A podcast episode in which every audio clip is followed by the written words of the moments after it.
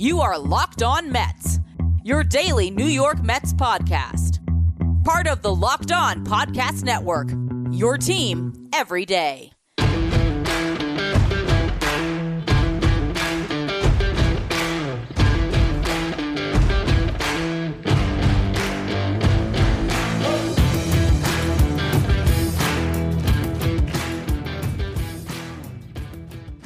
Hello to all you amazing Mets fans. You're listening to Locked On Mets, part of the Locked On Podcast Network, your team every day. Thank you for making Locked On Mets your first listen every day. Locked On Mets is free and available on all platforms, including YouTube.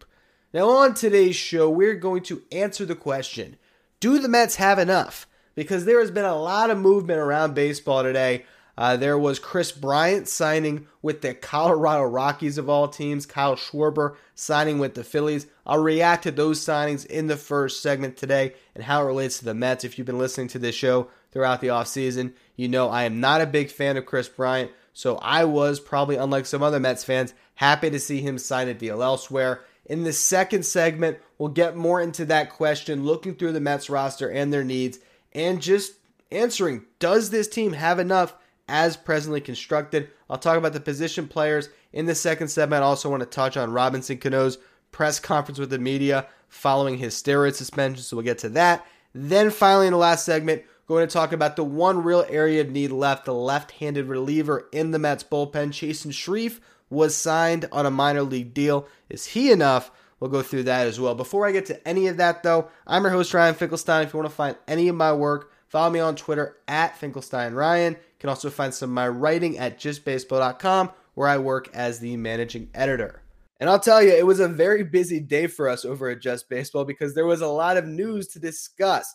The biggest news that maybe dropped at the end of the day was Kris Bryant signing a 7-year, $182 million deal with the Colorado Rockies of all teams. And, you know, anyone who has been paying attention to this show throughout the offseason knows that I've talked about Kris Bryant a bunch because interest among Mets fans was always really high on Kris Bryant. If you go back even a year last offseason, I was all on board with the idea of trading for Kris Bryant. I really was.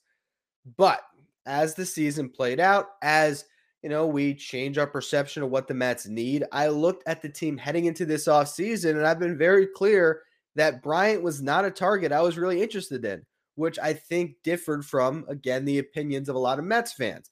And so now that it is official, Bryant is not a Met, I just want to take maybe one final little, I don't want to call it a victory lap, but maybe just make my case one last time for why this is a good thing for the Mets. So if there's a Mets fan out there that's listening or watching today that's upset to find out that Bryant won't be wearing the blue and orange, I'm going to tell you why this is a good thing. And for me, The argument has always been Jeff McNeil is a better option for this Mets team than Kris Bryant. And you might say, well, they play different positions, but to me, they function as the same player. For each of them, these are guys that defensively, their best asset is their versatility, the ability to play multiple positions, to play in the outfield and the infield. So when a guy goes down and left for a couple of weeks, a Jeff McNeil or a Kris Bryant can move from the infield back out to the outfield and play that position and get you by for a couple of weeks. That is why I compare these two players together. Also, I feel like there was this narrative, right? Throughout the offseason, the Mets should be trading Jeff McNeil for something else to get him off the team because of chemistry issues, all this stuff that I think has been sort of brushed aside now and really put in the rear view after Lindor has addressed it and said there's no problem there. But I think that was the main motivation. And then, of course, coming off the down year, a lot of people are ready to give up on Jeff McNeil. When I look at these two players, since 2018, which is when McNeil made his debut, you got Kris Bryant, a 268 hitter, Jeff McNeil, a 299 hitter, Kris Bryant, 363 on base, Jeff McNeil, 364 on base. Very close when it comes to just that alone, getting on base. McNeil does it differently, getting more hits. Bryant draws a little bit more walks. You go to the power. Kris Bryant, obviously a better power hitter with the 479 slugging percentage, but that's not even that big of a jump above McNeil at 459. Then you look at maybe the most comprehensive offensive statistic, which is weighted runs created plus, measuring hitters based on a league average of 100. Kris Bryant has a 124 WRC plus since 2018. Jeff McNeil, a 126 WRC plus, 2 points higher than Kris Bryant. You look at their F4, for Bryant, it's at 11.1. For McNeil, it's at 9.1. So Bryant has been a little more valuable, but he's played 59 more games. And that is, of course, a counting statistic, WAR is. So that accounts for the two-win difference a little bit, but you could say Bryant's been the better player. Here is the difference for me, and it comes down to the defense, as I alluded to before. Jeff McNeil, since 2018, throughout his entire career, in the outfield, we're 7 defensive runs saved. At third base, 6 defensive runs saved. At second base, 8 defensive runs saved. Kris Bryant, -4 defensive runs saved in the outfield. Has been worth 1 defensive run saved at third base, but was -2 last year. And then you go to outs above average, which is another defensive statistic. Kris Bryant last year, -10 outs above average, was tied with 6 other guys for the 8th worst mark in all of baseball. That put him in just that first percentile among the worst defenders in the game. That's right along line with Dominic Smith, by the way. Jeff McNeil was in the top 50 in outs above average with 5 outs above average. A much better defensive player at really any of these positions. So you look at the defensive versatility, and McNeil brings plus defensive versatility. Bryant, it's just versatility. Then you go to the contract, and that is always the basis of my argument. It's not that McNeil's a better player than Kris Bryant. I wouldn't make that leap, but I'd say that they're close enough that it does not warrant spending an extra $24 million this year on a Bryant to have sent Jeff McNeil packing in a trade, because Jeff McNeil is projected to make $2.5 million in his first year of arbitration, and he's under control for 2 more years after this. Kris Bryant just signed that contract 7 years for $182. That's $26 million a year. However you break that down, I imagine that Kris Bryant near the end of that contract is still going to be making north of $25 million at 38 years old in 2028. And that could have been on the Mets books. Now it's not. And to me, that's a really good thing. I really believe that, because it just gives you that ability to sign a Jose Ramirez when he becomes a free agent, to sign a Juan Soto when he becomes a free agent. Sure, Steve Cohen could do all of those things even with Bryant on the books, but it just makes it harder. And when you look at Robinson Cano, who's still on this roster right now, that maybe prevented you from signing a Kyle Schwarber, that is the reason why you don't want to do this, because maybe you miss out on a player like Schwarber, who signs a 4-year, $79 million deal with who? The Phillies.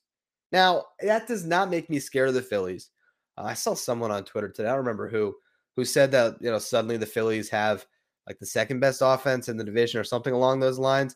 Or maybe that the Mets had like the third best, like the worst. Regardless, the idea was that the Phillies suddenly had a better lineup than the Mets. And to me, that's just false. You look at where the Phillies are, they're still going to be running out Didi, Gregorius, and Odubel Herrera. And they're even lucky to have those guys, considering the lack of depth they have behind them. That's how bad the Phillies could be this year. They have a high ceiling in that they can string together wins with the upper end talent they have. You look at the rotation of Zach Wheeler and Aaron Nola, and you look at a lineup that has the reigning MVP and Bryce Harper and JT Realmuto and Reese Hoskins. Now you add in Kyle Schwarber. It's still a good team, don't get me wrong, but I don't think Schwarber is enough to put them over the top.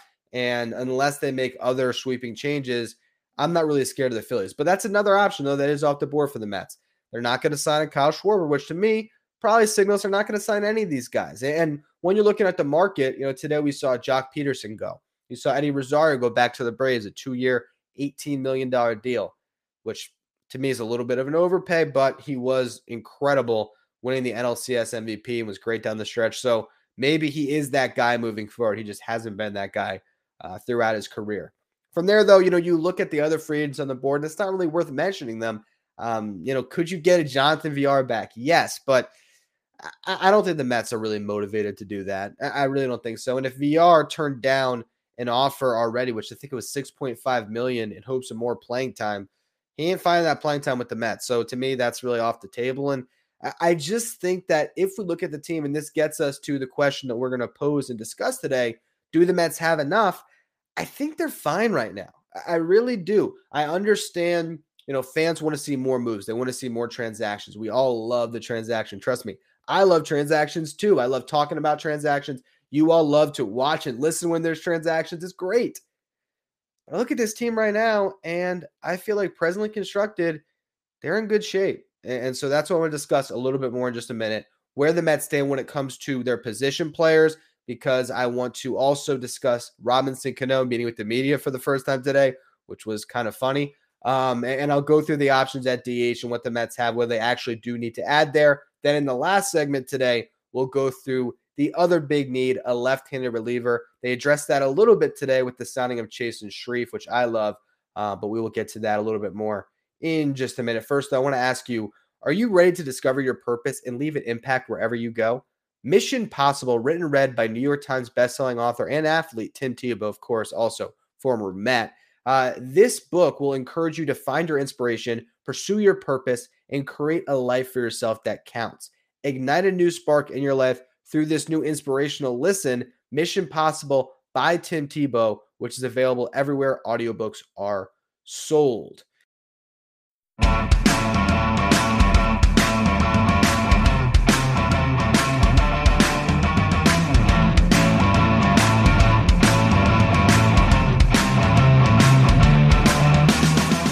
All right, so now as we get into the Mets bench and this idea of do they have to add another position player? I've said it before, I'll say it again. You cannot add until you subtract. Right now, the Mets bench is as it is going to be. It is already set. There's no positional battles. You're going into the season right now with J.D. Davis, Robinson Cano, Dominic Smith, Tomas Nido, and Luis Guillorme. It's just that simple. Guillorme's got to be there. You need a backup shortstop, and he's the only plus defender you'd even be bringing off the bench outside of Nido as the backup catcher. So you need Guillorme, and I also really like Guillorme's game. Don't get me wrong. He gives you a great at-bat every time. He gets on base at a really high clip. If you look at his numbers since the second half of 2019, he figured something out when he went down to Syracuse after being on the team earlier that season. I think he also had a little bit of time in 2018 as well. Goes to Syracuse, was able to work on his swing, has a good season in AAA, comes up the end of that year in 2019, was really solid, carried that over into 2020. I think one of the biggest things that's unfortunate about last season is he would have got so much playing time that ended up going to Jose Peraza and Jonathan Villar, but unfortunately because he was hurt, he wasn't able to capitalize on all those injuries. It would have been great for his career had he been available last year, but I like Guillorme on the bench. I think that's pretty locked in. Nido's locked in. And then the other three guys, unless you trade them, you're not going to do anything with Robinson Cano, J.D. Davis, or Dominic Smith other than put them on the roster. I don't think they're going to just cut Cano outright. I'm seeing the way he's been received around camp so far, the way Buck Showalter has talked about him, they see him as a pretty great value to this team as the potential DH here. And then you continue that with Dom and J.D., and I think the Mets are in this position with the two of them where they would like to move them, but they're not just going to move them for spare parts. They want to get something of value because they know that both of them are better than they were last year. And so with that, you're locked in. And I still look at some guys waiting in the wings, and I still believe that Mark Vientos could be a huge part of this team as a DH or even a third baseman. I look at Khalil Lee and Nick Plummer as clear options to be fourth outfielders. And personally, I would love to see a Khalil Lee and a Mark Vientos break camp instead of J.D. Davis and Dominic Smith. But until you find the right trade, you're pretty set with where you're at. So when I look at this team, though, and I think about those options, and I look at the market right now, does Tommy Pham do something for you? You know, does Jonathan Villar really do a lot for you? I understand Michael Conforto's still out there. I understand Trevor Story, Carlos Correa, Freddie Freeman are all out there. I just don't imagine the Mets are going to make that type of a splash at this point when they still have all these other names that they have to figure out what to do with. And I look at, can those names step up? Dominic Smith hit 2 home runs off Max Scherzer today. So to me, that means he's back, right? It was a sim game. It's nothing to really write home about, but it does remind you that Dominic Smith has a lot of talent and he can put it together. Robinson Cano, Hall of Fame career, if not for steroids. Maybe he's still on the juice. Probably wouldn't be a bad thing for the Mets winning chances this year with him in tow, but I still think Robinson Cano can provide some value. And with that, I should mention, there was maybe the most uncomfortable 11-minute presser you'll ever watch.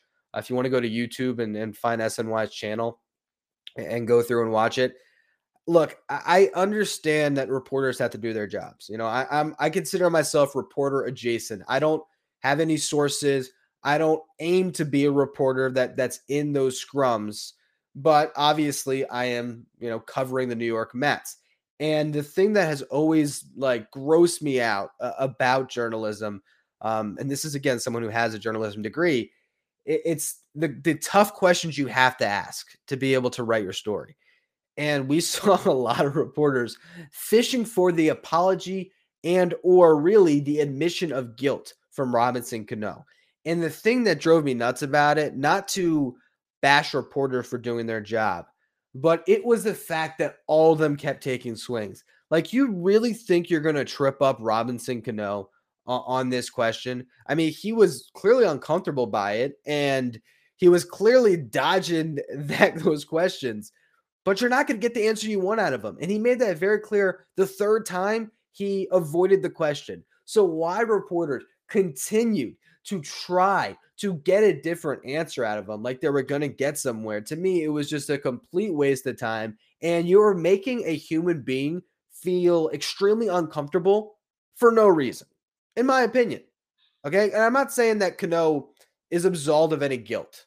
But you know what he said that I actually kind of did respond to? He said he served his suspension and overall, which is basically the way that he avoided the question over and over again. But he continued to say that, you know, he served his suspension and his goal is on winning the World Series with the Mets this year. And take that at face value for what it is worth. He is under contract. He is doing his job. He is sitting in front of you, the media, not really just to apologize, but because it's his job to sit in front of the media. And there's going to have to be a relationship that rekindles there. And to me, it's just so weird that baseball writers seem to take a greater offense to steroid use than the players do at times. It does feel that way. And I'm not even talking about the steroid users. I'm talking about, you know, you see a Francisco Lindor get asked about Cano, who's his teammate now, but like, there's just not that same animosity. And there was like bile and hatred in that room directed towards Cano because he had committed baseball's greatest sin. It's a game of cheaters, man. It just is. Hey, if you've paid any attention to baseball history, it's a game of cheaters. And I'm not saying cheating is right, but I'm saying it comes with the territory of Major League Baseball, whether it's steroids, amphetamines in the 80s with the Greenies, whatever exactly it is, sign stealing with the Astros. Everyone's looking for an edge. This guy was caught trying to get an edge. There's a lot of guys who aren't caught trying to get an edge. That's fine. He served a suspension. He lost $23.25 million, something like that. I know with the Mets, he makes 20.25. I think it was 24 a year. So he'll probably cost himself $24 million. I think the Mariners pay 3.75 of that each year. But still, he cost himself $24 million. And a year of his life playing the game he loves. To me, that is punishment served. And I feel like once he didn't answer the question once or even twice, reporters should have moved on. The team's going to move on now, though, and Robinson Cano is going to play a big part of it. And, you know, if you ask me who's a better hitter right now, if the Mets were to sign a Matt Carpenter or a Tommy Pham or Robinson Cano, I don't think the difference is enough that they should make that addition when then it would necessitate a subtraction with the way their roster is constructed. I think the Mets have a deep team, and I also think they still have the ability to add during the season. The one area that I think is of greatest need right now is the need to add a left-handed reliever to the bullpen, or just to add another dynamic reliever to the Mets bullpen. They might have done that with Chasen Shreve. Anyone who's been listening to this show knows how much I love him, so maybe he is the guy. We'll talk about that a bit more in just a minute and where the Mets could also go from here when it comes to addressing their bullpen. Do they have enough there? We'll find out in a minute. But first, this episode is brought to you by Rock Auto. With the ever-increasing numbers of makes and models, it's now impossible for your local chain auto store to stock all the parts you need. So why endure the often pointless and seemingly intimidating questioning and wait while the person behind the counter orders your parts online, choosing only the brand their warehouse happens to carry, when instead you can use your own computer or phone, get access to RockAuto.com, and save 30%, 50%, maybe even 100% more for the exact same amount of parts that a chain store or new car dealership can offer. Rock Auto is a family business that's been serving do-it-yourselfers for over 20 years. Their prices are reliably low for every customer. So go explore their easy-to-use website to find the solution to your auto parts needs. At RockAuto.com, see all the parts available for your car or truck, and make sure you write Locked On in their How'd You Hear About Us box so they know that we sent you. Amazing selection, reliable low prices, all the parts your car will ever need. RockAuto.com.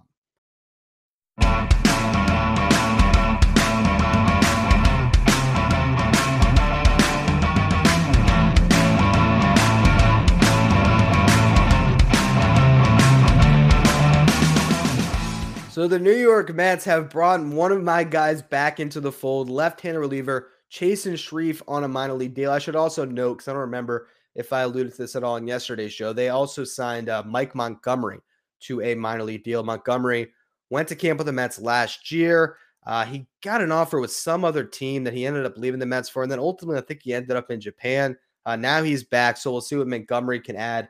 Shreve, though, is someone that I'm actually really optimistic about, and the big stat that I always talk about is if you go back to his 2020 season with the Mets, where he played with them during that shortened year, his splitter was absolutely disgusting. The whiff percentage on that pitch, 54.4%, put away percentage, 31.8%. And if you look at the numbers he put up, and again, it's 2020, I get it. It was the COVID year, short sample size, but strikeout percentage, 91st percentile in baseball. Whiff percentage, 95th percentile in baseball. Chase rate, 74th percentile. All the expected metrics in the 70s. So he graded out as a very dynamic weapon out of the Mets bullpen. You go to this past year, 2021, and you look at just the counting stats or at the normal numbers, and he had a 3.20 ERA and 56 and a third innings pitched. Now with the Mets, he had a 3.96 ERA in 25 innings. The strikeouts with the Mets was what was really impressive, 34 strikeouts in 25 innings. Didn't see that this year. It was 45 strikeouts and 56 and a third. But what he does really well is limit hard contact. If you look at hard hit percentage against, he's in the 94th percentile around baseball. That's really solid. Guys are not hitting Chasen Shreve hard. That is the one thing that's been repeatable since the 2020 season. And this is a drive line guy. So he is someone that really works with all these advanced analytics and all the computers and everything else, where he focuses on his arm angle and making sure that he gets the right break on all of his pitches. That's how he helped design that splitter that can be so dynamic. And even this past year, while the splitter wasn't what it was with the Mets, you look at the numbers on it, and he still threw it 37% of the time, still had a whiff percentage of 32.5 against it. His slider, which he threw a little bit more than he did with the Mets, he threw that slider 23% of the time this year compared to 8% with the Mets, 31% or 31.6% whiff rate. So he's got some plus pitches. I think that he had a really good relationship with Jeremy Hefner. It seemed like with the Mets, there was a clear understanding of how to maximize his stuff. That ERA is inflated too, because I remember he got off to a really great start where he had an ERA under 2 for a really long time. He also gives you the ability to get multiple innings out of the bullpen. That's something that brings some extra value to this Mets team. I don't know if he is the ideal solution to replace Aaron Loop, but I think he's pretty good and a nice bet to make it out of camp right now if they don't make any other additions. And when it comes to asking if they have enough in that bullpen, I think they're in pretty decent shape, right? Because you still have Edwin Diaz, Trevor May, Miguel Castro, Seth Lugo. That's solid, all coming back from last year. Drew Smith had a really good year as well. You factor in the additions of Adam Ottavino, maybe Chasen Shreve. You're on your way to a pretty good bullpen. Trevor Williams was really good last year in a swingman role. I could see him, having that same type of a role with the Mets this year, being able to make some spot starts, give you some extended innings out of the bullpen. Tyler McGill, another option to play a very similar role due to the depth the Mets have in their rotation right now. And even a David Peterson, an outside shot to make it as a reliever. I don't think that he's really destined to do that. I think his best value is to go to Syracuse and be that starter in waiting for an injury, because we know there's going to be some. But I look at where the Mets are currently at. If there was one addition to put them over the top, to me, it's not a left-handed reliever that's going to be in the same conversation as a Chasen Shreve, who just signed a minor league deal. The only addition, in my opinion, that really makes sense at all in free agency right now is to go out and sign Kenley Jansen, because that is the move that puts you over the top. That's a move that really, moves the needle. That's simple. He is a closer and a legitimate one. And all this talk about left, right, I don't care. Give me the pitchers that are the best, because really great pitchers get left-handers out and get right-handers out. And I would venture to guess that there are very few, if any, left-handed relievers left on the market right now, now that Andrew Chafin has signed with the Detroit Tigers. I would just imagine that you're going to be hard-pressed to find a lefty who has better numbers against left-handed hitters than Kenley Jansen simply does himself. So that's the one move I'm still looking at as a possibility. Also a Josh Hader trade. There's been some rumblings there. That would be a huge move. That would really cross off both boxes. You get a closer and a left-handed reliever in one elite package, and probably the best relief pitcher in baseball. So those are the two guys I'm looking at. But other than that, when I look at this Mets roster, I think they have enough. I think they have more than enough. And I think if you're a Mets fan that finds yourself upset right now at this team in any way for this offseason, you need to have a reality check and think back to where we were a couple years ago when Rick Porcello and Michael Wacha were the big additions the Mets made that offseason. Stark contrast to where we are today. Anyway, that's going to be all for today's edition of Locked On Mets. As always, thank you for listening. Make sure you follow, rate, and review wherever you get your podcast. Make sure you follow me on Twitter @FinkelsteinRyan. Follow the show @LockedOnMets. Thank you for making Locked On Mets your first listen every day. Now for your second listen, check out Locked On MLB, hosted by Paul Francis Sullivan, but we call him Sully. He's going to give you all the breakdowns you want on everything going on around Major League Baseball right now. You can follow Locked On MLB wherever you get podcasts.